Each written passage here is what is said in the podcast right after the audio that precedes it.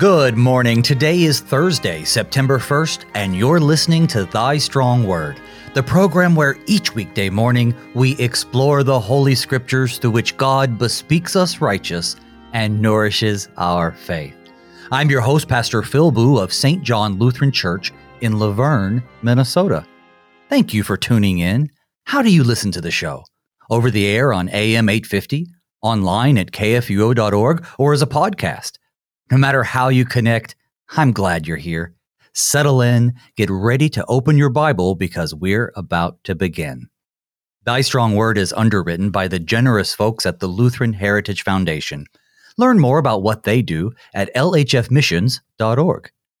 Now, if you have questions or comments about today's show, or maybe you just want to say hi, email me at pastorboo at gmail.com. I've been getting lots of emails from you already, and I look forward to many more.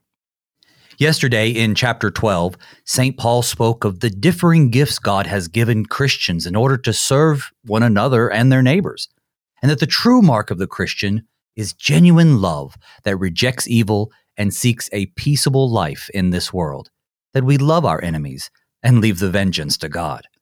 Today, we turn the page in Romans to chapter 13. Here, St. Paul reveals to us how Christians are to be subject to governing authorities a topic which has been highlighted in Christian circles over the past few years due to all sorts of reasons government mandates and the ever changing landscape.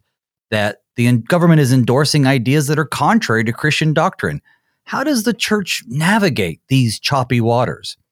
Well, to help us navigate chapter 13, I'm pleased to welcome as my guest the Reverend Warren Woerth, pastor of Good Shepherd Lutheran Church in Arnold, Missouri. Pastor Woerth is a frequent and regular contributor both on and off KFUO. You can hear him every Tuesday on A Moment in Creation with Gary Duncan. And today he's joining us from KFUO's St. Louis studios. Pastor Woerth, welcome to Thy Strong Word. Thank you. Good to be with you. And this is our first time working together, so I'm looking forward to it. Yeah, it absolutely is, and I'm I couldn't be more pleased. Now I know that you're on the radio quite a bit, so maybe after the show you can you can give me some tips and until then, I will say, you know, share a little bit about yourself, the congregation you serve, and how God is working through you both in your community. Well, thank you for that opportunity. Uh, I have been uh, pastoring in the Lutheran Church, Missouri Synod since 1979. so you can do the math, it's over 40 years. And I've been at the current congregation I'm serving, Good Shepherd in Arnold, uh, for more than 30 years. So um, my wife and I have been married uh, 40 plus years and have four children, nine grandchildren. Um, and so that's part of our personal background there. Uh, the congregation at Good Shepherd is a suburban St. Louis, a smaller congregation. And with the COVID lockdowns and the fallout of all of that, the attendance is less than it had been before, but we're coming back slowly but surely. A faithful core group of people that worship and receive God's gift through the divine service and Bible class week after week. Uh, we're glad to welcome anybody in the St. Louis area who cares to come our direction. And uh, you can find our information. We have a website. It's www.goodshepherd.arnold.org. That's goodshepherd.arnold.org. That's our website. You can find about our congregation and what we offer there. Well, th- yeah, thanks for sharing that. And hey, our subject is going to be Romans chapter 13. And this has been a little bit of a controversial chapter. Not God's word is always challenging to us, especially whenever we want to interpret according to our own will and whims. And the reason why chapter 13 has been highlighted amongst Christians over the past few years is because the idea behind it, submission, submitting to authority, is pretty tough. It's a tough pill to swallow, especially in an environment like a republic or democracy where everyone's focused on our individual rights. Uh, so, you know, over the past few years, and of course, even since you've begun to be a pastor, there's always been questions of how Christians are to submit in godly ways to the government without giving up their own convictions and without, of course, falling into sin. So this can be a tricky subject, but I have a feeling that you're going to help us make sense of it. Um, is there anything that you want to add before we dig into the text that might help us understand where Paul is coming from, where he's been, and gives us a little bit of insight into where he's going. Thank you. Yes, absolutely. We want to interpret the text in its context. That's always a safe uh, principle of biblical interpretation. So this is not something you just uh, cut out of the scriptures and interpret on its own. You understand what Paul is saying here as he is speaking throughout this epistle with this fundamental theme about how we are righteous before God. And uh, you know, from the get-go, he points out we're not righteous before God on the basis of our own works or merits, not on the basis of the law, because the law condemns us all. We're all a bunch of sinners. We don't deserve to be in God's presence. But God has provided that righteousness that comes from outside of us, the righteousness of Christ, who is the Son of God, who became man for us, lived a perfect life in our stead, offered up his perfect life as the one perfect sacrifice, the atoning sacrifice to take away all sins of all sinners forever. His death and its resurrection are how we are declared righteous by God. And we receive that gift of righteousness uh, when the Holy Spirit, through the gospel, works faith in our hearts, so that by faith in the crucified and risen Christ, the Son of God, we receive his righteousness as a gift that uh, is imputed to us by grace for the sake of Christ. As Paul continues in his letter, he also then talks about the righteous life to which God has now called us. As those who have been baptized into Christ and have put on Christ, who have been crucified, dead, and buried with Christ, and raised with Christ to walk in newness of life, he talks about what that new life looks like. In chapter 12, you know, he talked about that we uh, live uh, are living sacrifices, right? And what a statement that is to to offer our lives to God as a living sacrifice, not being conformed to this world, but being transformed as God renews our hearts and our minds to live according to His will. His good and gracious will made known to us in the Word, made known to us through the prophets and the apostles. And then in this chapter, as, as he ended chapter 12, he talked about not being overcome by evil, but overcoming evil with good.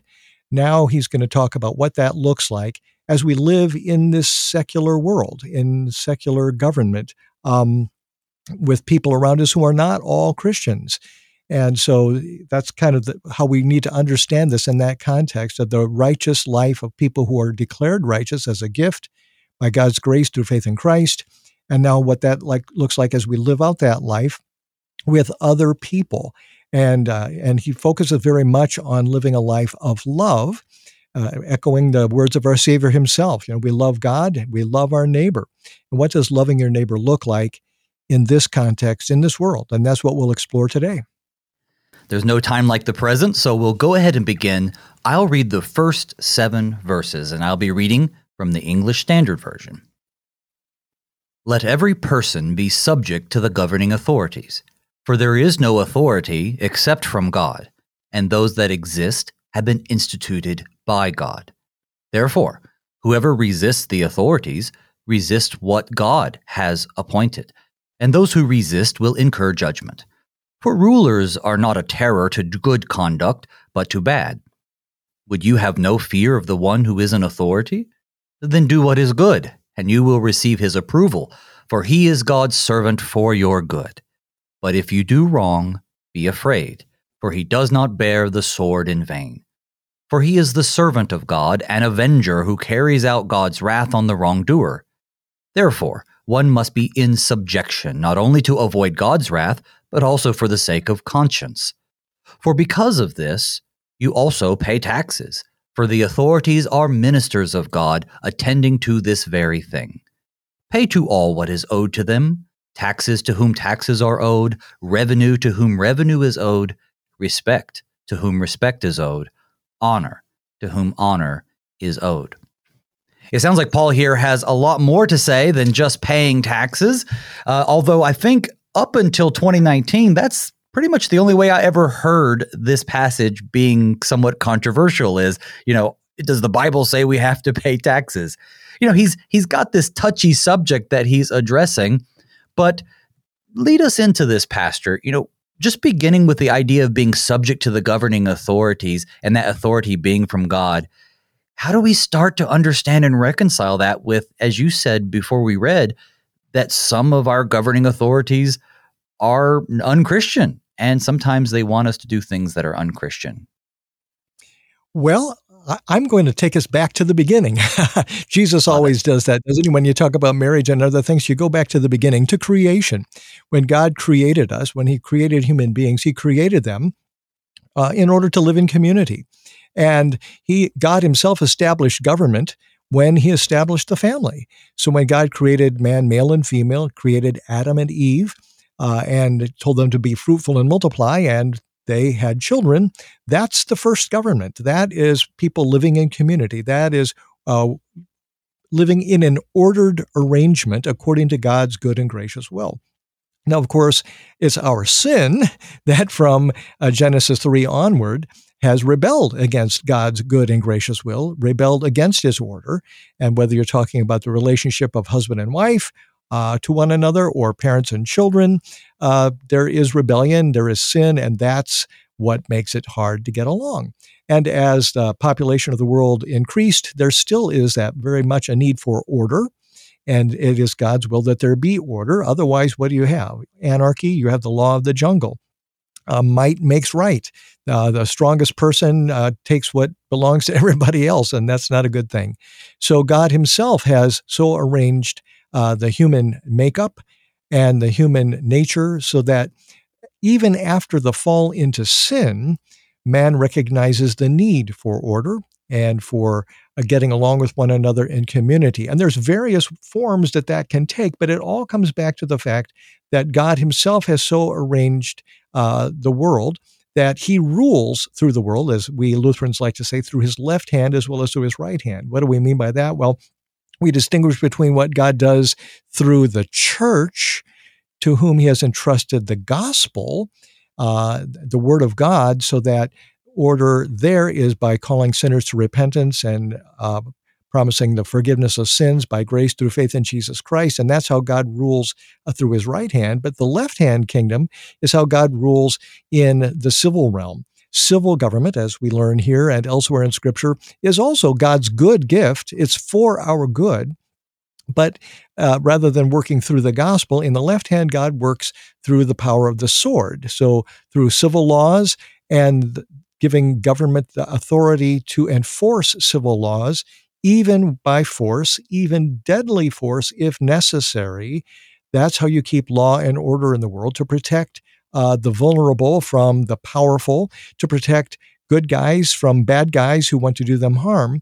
And that's what's going on here. So when Paul begins this, he, he, he doesn't go into the weeds of all the exceptions to the rule or all the complicated questions that you and I might like to engage. And we can engage some of them today if you like. But the basic principle is set forth. Just as in the fourth commandment, God orders us to honor our parents. And Luther rightly understands that that includes not only parents, but all the earthly authorities whom God has placed over us for our good and under whom we are arranged for our good in an orderly estate. So also here, uh, civil government, uh, Paul here calling them governing authorities, are placed over us for our good, that there may be order, that we may live in peace, that uh, the innocent may be protected from the, the powerful and evil ones, and that government has that power given to it by God to enforce just laws uh, for the benefit of all, so that we can live together in peace and harmony. That is God's good and gracious will in this chapter while he's writing it, you know, he's living under an authority that would eventually behead him. At the same time, Christians of this era were striving to be obedient to the civil authorities that existed. And there seemed to be, and if you agree, tell me if you disagree, but really two principles at play.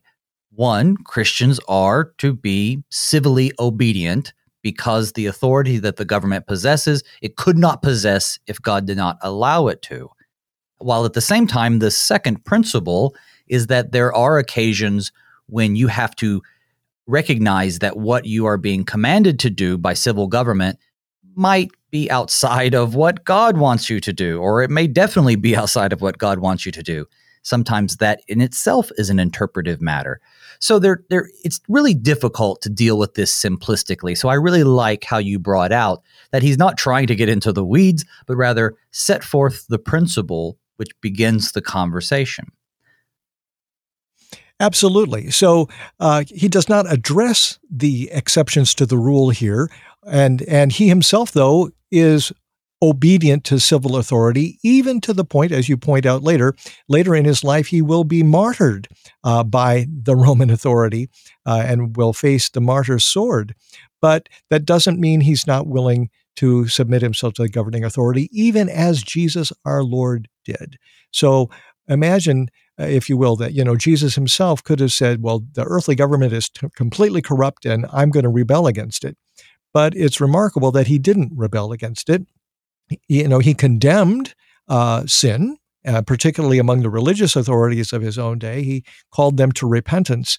But at the same time, uh, even when they were acting outside of God's instituted order for, for them, when they were usurping authority that was not theirs and corrupting the governmental uh, system that was in place and tried Jesus using false testimony, false witnesses, scheming for his murder, Jesus nevertheless submitted and did that for us. It was part of his perfect obedience for us. He perfectly obeyed God's law to the end and offered up his sinless life as the atoning sacrifice to pay for the sins of all people. He was even dying for those wicked people, the wicked high priest and, and his henchmen who had plotted his murder.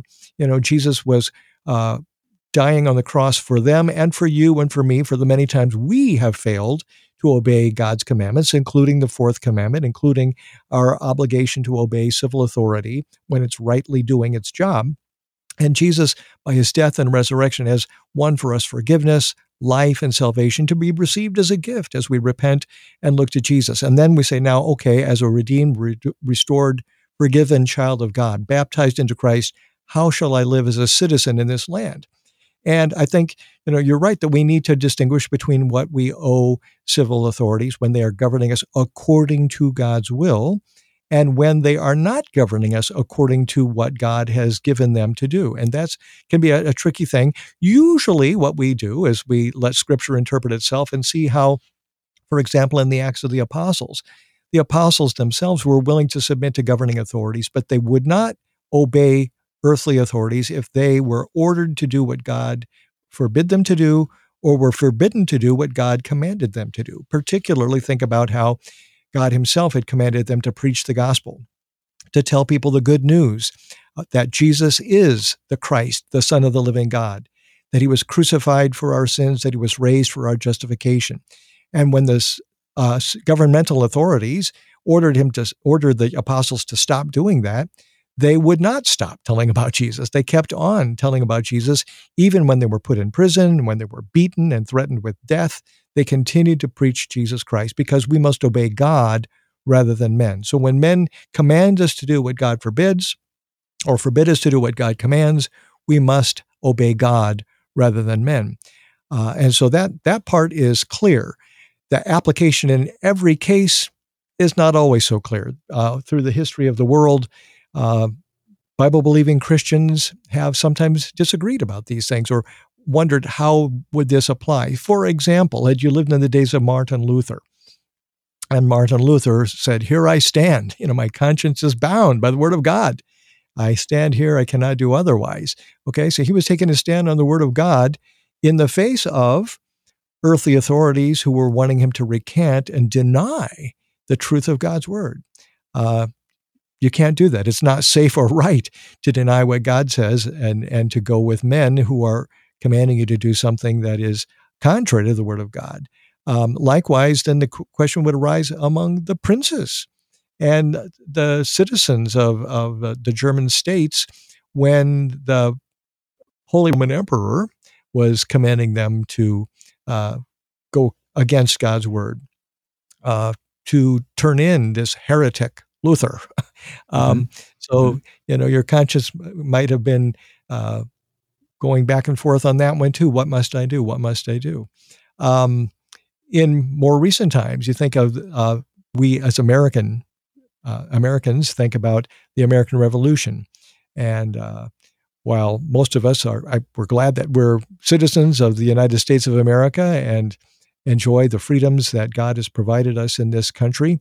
Uh, how this country was born involved revolt. And so imagine if you were a Bible believing Christian wondering, is it right for us to resist the crown?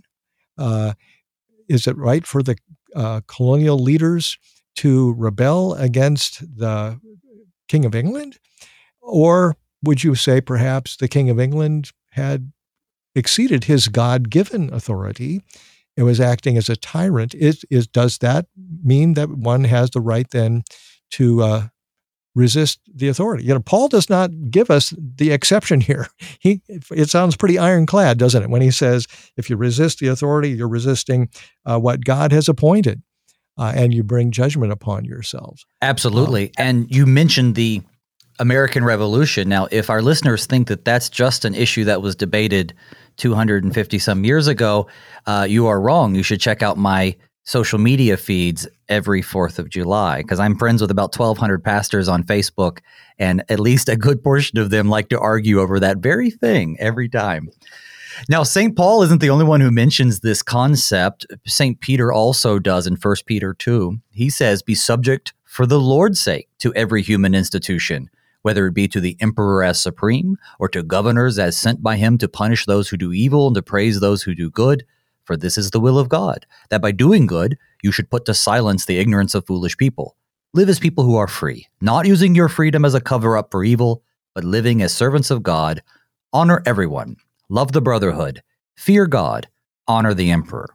So I do love how, of course, Scripture interprets Scripture, but it's also very unified in the Apostle Paul and the Apostle Peter proclaiming to Christians who live in arguably a very tough time in history in terms of government and persecution, but rather there is this idea that we have to be civilly obedient to the government because the government is from God. Now, skipping down just a little bit, there's another part of this that tends to get some attention when we talk about government and its right to exercise justice, justice from a worldly point of view. So then do what is good, it says in the middle of verse 3, and you will receive his approval. For he, and that's the governing authorities, is God's servant for your good. But if you do wrong, be afraid, for he does not bear the sword in vain. He is the servant of God, an avenger, carries out God's wrath on the wrongdoer. What does bearing the sword look like in 2022? And maybe how does that connect to how governments have bore the sword throughout history? Very good question. Uh, throughout history, governments have had the power of the sword given by God to use force, even deadly force, in order to enforce just laws, right? And so you think of a policeman, you think about military uh, armies and so forth uh, that is bearing the sword. So it's not merely a figure of speech. Literally, uh, swords and right. arms are given by God for that purpose to punish evildoers and to promote what is right so that the, the just and innocent uh, citizens may not be abused by those who are criminals. That's the right use of the sword. And that would include even capital punishment. I know that it can be a very controversial thing uh, in many ages, and certainly in our own age, people uh, think it's controversial to uh, execute criminals. But it, according to what Paul writes here and what we read elsewhere in Scripture, yes, the power of the sword to execute criminals is given by God to civil authorities. Now, we would caution that uh, there need to be safeguards, right? So that, uh, and and thank God, in the United States of America, with our Bill of Rights and so forth, we do have safeguards put in place so that there needs to be just cause. There needs to be evidence. Uh, a person needs to be tried with uh, opportunity to uh, have witnesses for his defense as well as uh, to face his accusers. All of those things are in place. The right of appeal in case there has been a miscarriage of justice. So there need to be safeguards so that uh, the so there's not abuse of this power of the sword. Nevertheless, God has given the government the power of the sword, which includes uh, you know policemen doing their work in the line of duty, judges, um, executioners, the army, the army also has its, its role to play, although that's somewhat different than here where you're talking about um, enforcing justice. You know, armies have another role to play in defending people against attacks, uh, foreign or domestic. But uh, certainly the idea is that the government is there. The proper role is as a protector, protecting people against evil. That's the right role of the government to protect people against evil uh, and to use force in order to, to do so.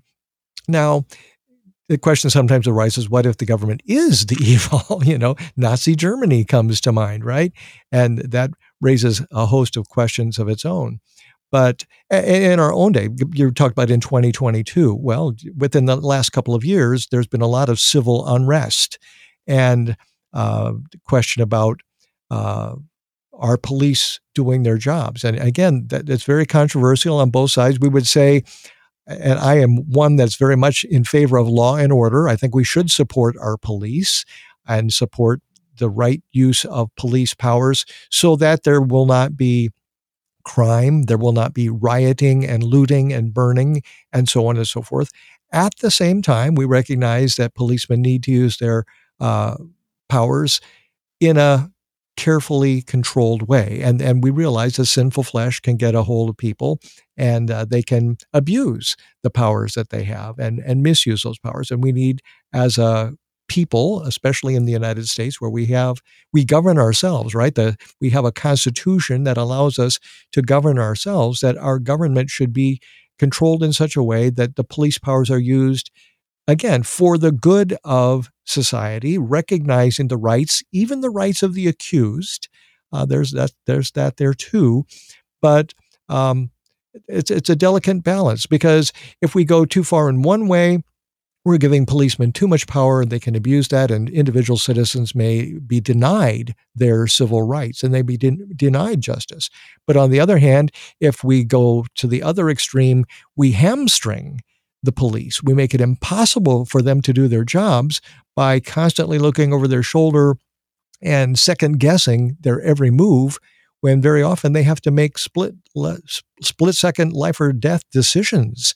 Um, and so again, it, there's there, there needs to be kind of a balanced view on how this is to be done. We want we want to recognize that civil government, when it's doing its job, is there for our good. So if you don't want to get in trouble, don't do evil, right? That's what Paul says. If you don't want to fear the government, don't want to fear the authority, then do what is good. You'll be commended. Uh, so if we think that we can get by with committing crimes and there should be no consequences, that's a big mistake. But on the other hand, we, if you have been obeying the law and trying to do what is right, and you feel like the, that the governmental powers through the police are uh, harassing you, then you might have another view of these things. So uh, we want to keep these things certainly in, in, in a balanced view there that we, we should, as Christians, do what is right. We should encourage our fellow citizens to do what is right, to obey the law. If you obey the law, you're not going to have a run in with the cops ordinarily. And uh, our advice would be if you have a run in with the police, ordinarily what you should you do is cooperate. You know, don't fight, don't resist, don't run away, don't cause trouble, because you'll have your day in court. Uh, just don't escalate the situation by uh, being uh, combative, uh, and certainly not by doing something that would uh, be violent against the police, because then you certainly will be likely to get yourself harmed or even killed. And so we would urge our fellow citizens, Christian and non Christian, to bear in mind that the safest thing to do is if you have a run in with uh, police authorities, is to calm down, to cooperate, and uh, eventually you'll have your day in court and everything can be sorted out without risking uh, uh harm, uh, violence to against the police or violence from the police in uh, a combative situation. Being subject to the authorities, civil unrest, capital punishment, law and order, we'll keep the spiciness of this conversation going when we return from our break. With me today is Pastor Woerth, and we'll keep our conversation on Romans 13 moving with taxation when we return. We'll see you on the other side.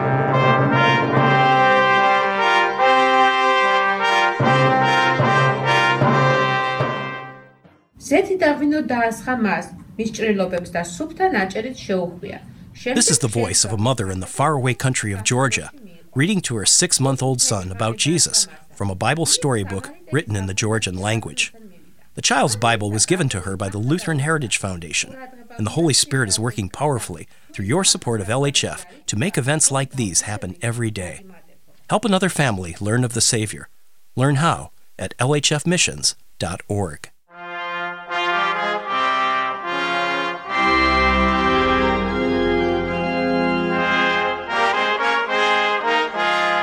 Welcome back to Thy Strong Word. I'm your host, Pastor Phil Booe, and with me today is the Reverend Warren Woerth, pastor of Good Shepherd Lutheran Church in Arnold, Missouri. Pastor, before the break, we were digging in. We'd gotten all the way through the idea that law and order must be maintained and the importance of how Christians respond to their governments. Now, I just want to keep the, the conversation going because the next thing he says is probably as controversial as any of these other topics, and that would be taxation. He says, therefore, one, this is verse five, one must be in subjection, not only to avoid God's wrath, but also for the sake of conscience. And then, for because of this, you also pay taxes. For the authorities are ministers of God attending to this very thing. Boy, taxes, a touchy subject, but taxes are important, I would say. How is this obeying God when we pay our taxes? That's another good question. Uh, ultimately, one realizes that for the government to do its job, there needs to be uh, the resources to do so. And so, in the United States of America today, if we want to have roads so that we can travel, so that we can have commerce, um, there has to be a way to fund that. So, where does the money come from? It, it doesn't just drop down out of heaven, does it? What happens is the, the authorities that God has put in place um, are there to collect taxes. And we would certainly pray that they would use them wisely for the things that we, the people, uh, would like to have done. So, whether it's roads and bridges, whether it's uh, education, whether it's uh, you can have a long list of things. Now, ultimately, and here's something where it can be very controversial. Lots of us would say, "Well, shouldn't we just get back to the Constitution?" The United States Constitution is about a limited government, and by having a limited government, especially at the federal level, that allows the people at the local level to have more control over uh, what's going on in their life and what their government is going to do. And they can see at the local level how they would like uh, things to be done, what they would like to pay for, and what they would not like to pay for. Over the years, more and more, it appears to me that we've gotten away from the limited government that uh, the founding fathers of America envisioned and enshrined in the Constitution. And more and more, we're expecting the government to sort of be like God uh, or some people might say like Santa Claus. In other words, if you expect the government to solve all your problems and take care of every need that you have, feeding you, clothing you, giving you housing, education, healthcare, and go down your long list, you get away from some of the things that the government originally was envisioned to do, which only the government can do and that we cannot do for ourselves, such as national defense, uh, some of those kinds of things. There are, so there are certain things if you would kind of back off and say, what are things that, that we need the government to do because it, they can only be done by people working together at that level eh, versus things that we can do for ourselves eh, to provide for our own family's welfare uh, in terms of food and clothing and education and a lot of other things. So once again, uh, one could you could have a lively debate even among Bible believing Christians on this subject.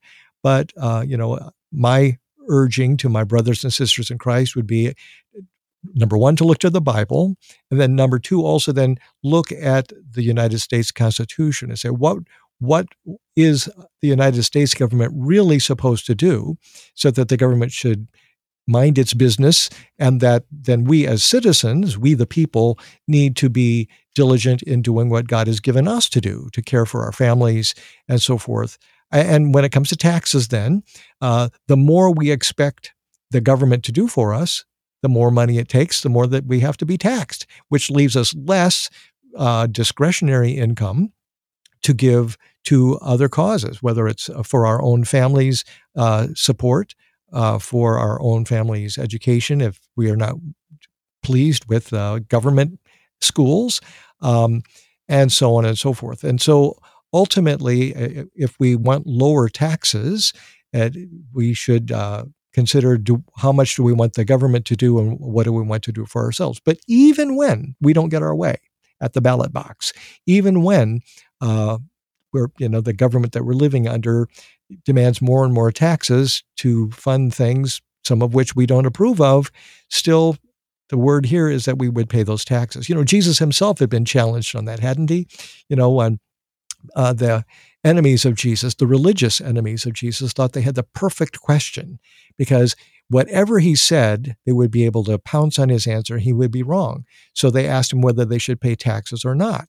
And of course, paying taxes to the rotten Romans who were occupying their country and oppressing them, if, they, if Jesus would say, yes, you should pay taxes, they could jump on him and say, oh, look at this guy. He thinks we should pay taxes to these rotten Romans. But if Jesus would say, no, no, you know, the Romans are pagans, we shouldn't pay taxes to them, of course, And they would turn him into the Romans and say, look, this guy's saying we shouldn't pay taxes. Arrest him. What, what did Jesus say? He said, show me the coin. So they gave him the coin and he says, whose image is this? And they had to admit, well, that's Caesar's. And what did Jesus say? Give to Caesar what is Caesar's and to God what is God's. What an answer. I mean, it, to this very day, it blows me away every time I read that account. And how, what does that say to us? Yes, yes, we should give Caesar what belongs to him, but more than that, we should give to God what is his. You know, we are created in the image of God. Everything we are and have comes from God. So uh, often our rebellious nature that uh, rears up its ugly head against civil government is really also that we're rebelling against God Himself. We don't want to obey God. We don't want to submit to His rules. Instead, we want to make ourselves God in His place. So, again, the Word of God calls us to repentance and uh, drives us to Jesus and drives us to the cross to plead to God for forgiveness and say, Lord, help me to walk in newness of life, to be a citizen who gives taxes, pays taxes to whom taxes are due, revenue to whom revenue is due, respect to whom respect is due, honor to whom honor is due. Uh, and you had quoted from Peter before when he tells us, uh, he said to uh, honor the, the emperor. Yeah, we'll honor the emperor, we'll honor the king, but there's a limit there too. So when early Christians were supposed to worship the emperor as a god and offer incense to him as a god, that was crossing the line. It's like, we can't do that. You know, we can honor uh, the emperor, we can honor the king as someone that God has put over us for our good. That's fine. We'll honor them in that respect, but not if it means that we're going to worship the earthly authorities as if they were a false God. That we must not do. I find it interesting in the scriptures that there appear to be two main groups of people where God commands the population to support them with their money. And they really it follows the lines of the, you know, two realms of the kingdom, right? The right-hand realm, the realm of the gospel, and the left-hand realm, the realm of law, civil government. And we see in the Old Testament, for example, it was mandatory that the people with tithes be uh, paying and supporting and distributing them among the Levites to support their vocation, which was to be the priests. And then we see here this necessity to support government with your taxes. So we see here that God has something to say about the necessity of paying taxes in the same way he has something to say about the necessity of supporting the efforts of the church, because both of these are two sides of God's kingdom and how he rules in this world, which is why it's not unexpected to see Paul in verse 7 here, as you so eloquently pointed out, embodying Jesus's teaching of render unto Caesar what is Caesar's and render unto God what is God's. Pay to all what is owed to them. And then he takes starts with taxes, but then he takes it to something more deeper, respect and honor. But as it comes to honoring the emperor, as you also pointed out, yeah, there is a line. Uh, before we move on to the last uh, few verses of our chapter today, anything else you want to make sure is brought across? I guess by way of summary, just to say, uh, every day we need to come to God in repentance and faith as the baptized children of God that we are, and ask God to show us how we're to live as uh, His baptized children in every area of life. So, as Christian citizens, to respect those that are placed over us. And often that means that we honor the office, even if the person who currently is occupying the office uh, is not the best person, right? And and we say, Lord, help me to recognize that fine line sometimes where I'm going to obey you rather than men, but otherwise I will respect and honor civil authorities that you put there for my good. At the end of verse 7, he says, you know, pay to all what is owed to them. It's interesting how he begins verse 8. I'm going to read verses 8 through 14. Owe no one anything except to love each other. For the one who loves one another has fulfilled the law. For the commandments, you shall not commit adultery, you shall not murder, you shall not steal, you shall not covet, and any other commandment, are summed up in this word You shall love your neighbor as yourself. Love does no wrong to a neighbor, therefore, love is the fulfilling of the law. Besides this, you know the time that the hour has come for you to wake from sleep for salvation is nearer to us now than when we first believed. The night is far gone and the day is at hand. So then, let us cast off the works of darkness and put on the armor of light. Let us walk properly as in the daytime, not in orgies and drunkenness, not in sexual immorality and sensuality, not in quarreling and jealousy, but put on the Lord Jesus Christ and make no provision for the flesh to gratify its desires. Okay. So he finishes verse 7 with saying, you know, pay all of these things that you owe to these people. And then curiously begins the very next sentence with, owe no one anything. Oh, except to love each other. Uh, Pastor, help us understand. Okay. So the other things that we owe are things that we actually can pay and pay off. So if you owe so much in taxes and you pay your taxes, that debt has been paid, you don't owe anymore. But the thing that he's saying here is the one thing that uh, that we want to continually owe and can never pay off is that continuing debt to love one another, and that's love one another as God has loved you in Christ. That's what you really need to understand. How many times in Scripture the Lord calls us to love one another, and that that love is inexhaustible, even as God's love for us is inexhaustible in Christ.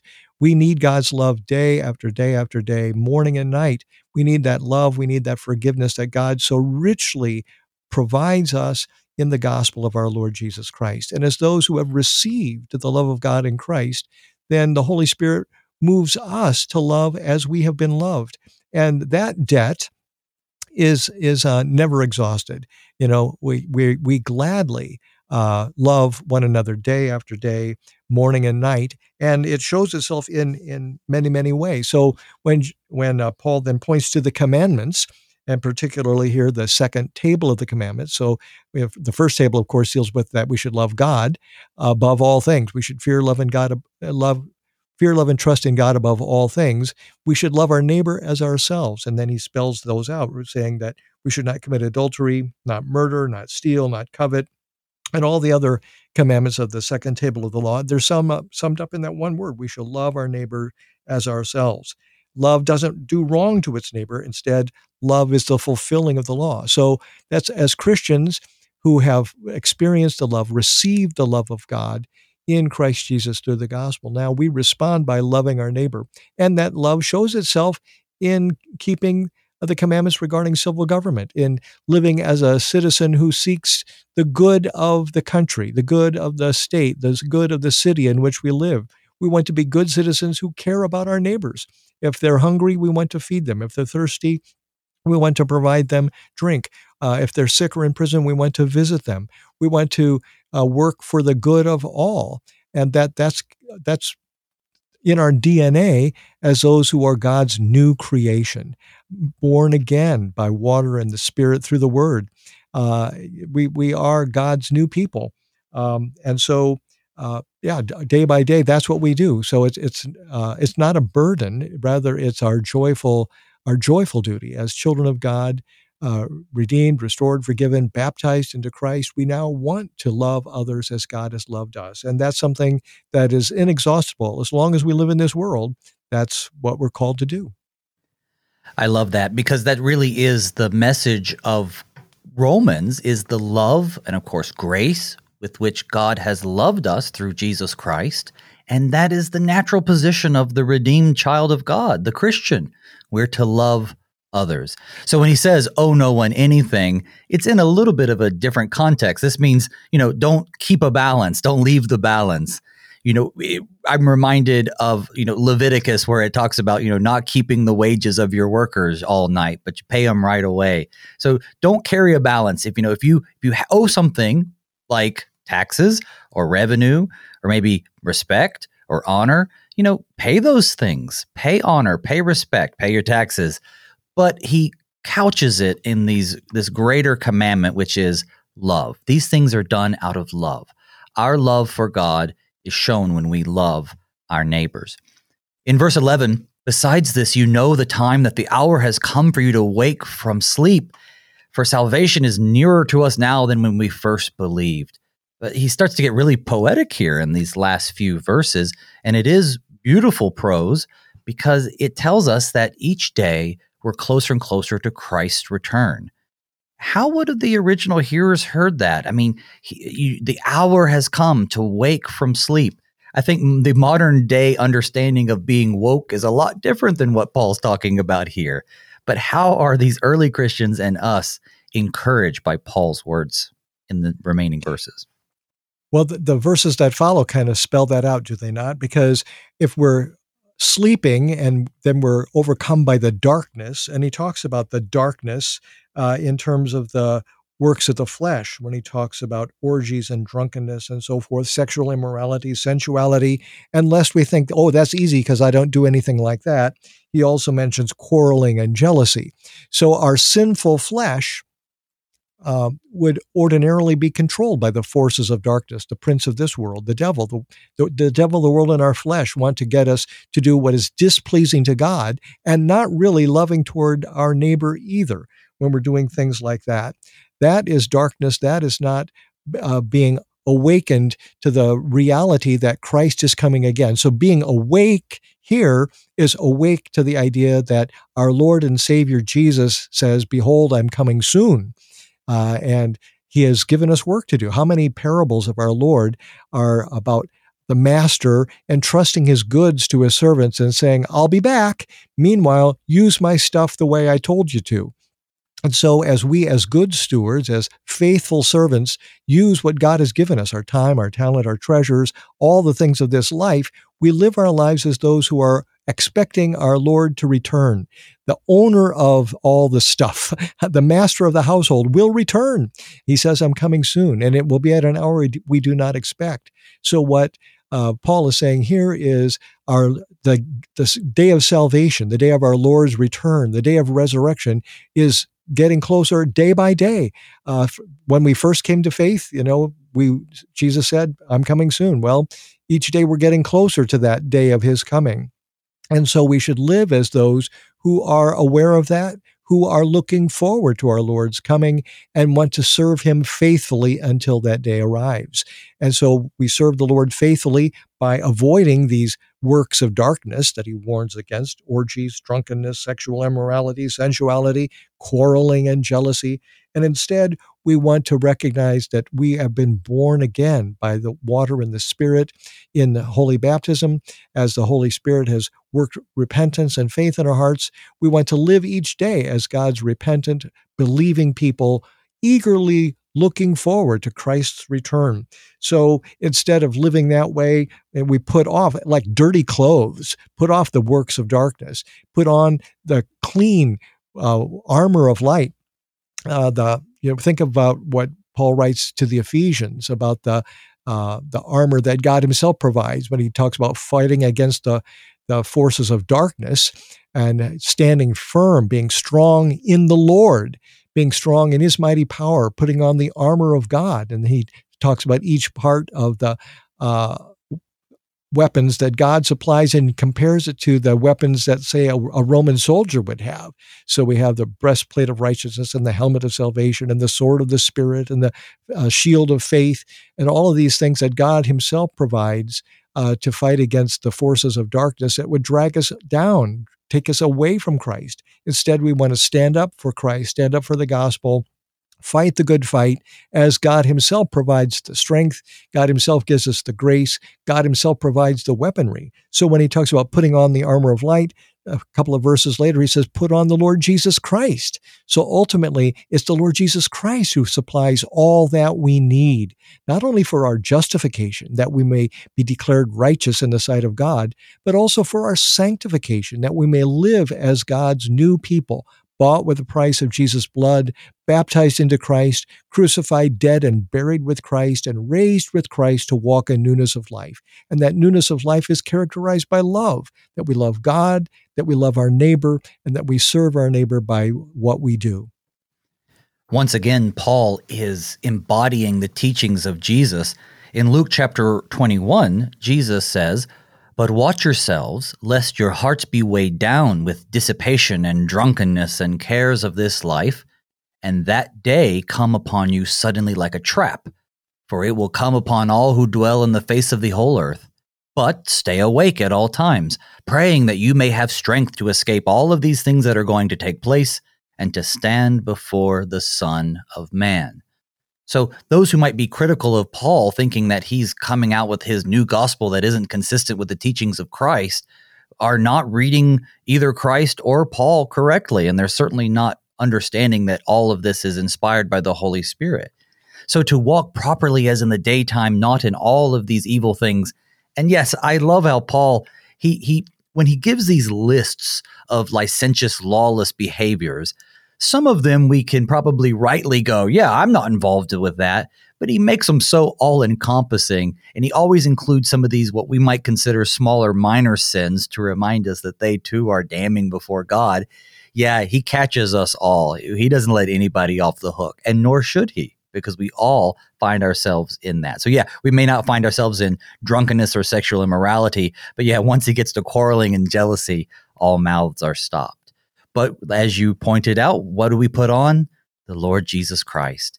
But making no provision for the flesh to gratify its desires, that's also a very difficult battle for the Christian. You know, we struggle against the old self consistently, having to return to Christ for forgiveness and seeking out the Holy Spirit as He strengthens our faith walk. How do we, in these last few minutes, Pastor, you know, how do we take all of what we've talked about in chapter 13 and understand it both from its law point of view, but connect it to the gospel of Christ? Let's leave the listeners with a solid gospel message that they can take home and share with those they love. Well, it all comes back to baptism, doesn't it? Because in Romans chapter 6, Paul talks about that we're not going to go on sinning so that grace may increase. By no means. We died to sin. We're not going to live it any longer because where did we die to sin?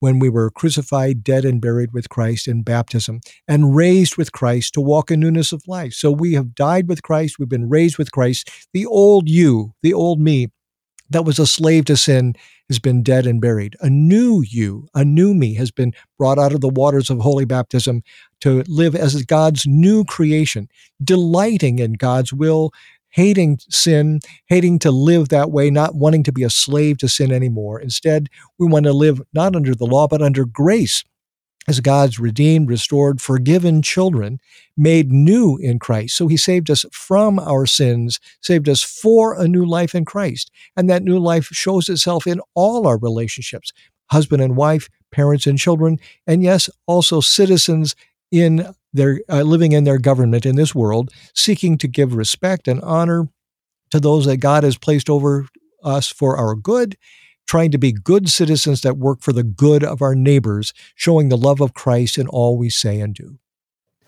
I'd like to thank my guest this morning, the Reverend Warren Woerth, pastor of Good Shepherd Lutheran Church in Arnold, Missouri. He's a regular guest on various KFUO programs, so head to kfuo.org and search for his name to hear more. Pastor Woerth, thank you for being on the show. My pleasure. And I'm also grateful to you, dear Christian, for listening to Thy Strong Word. I've been your host, Pastor Phil Booe.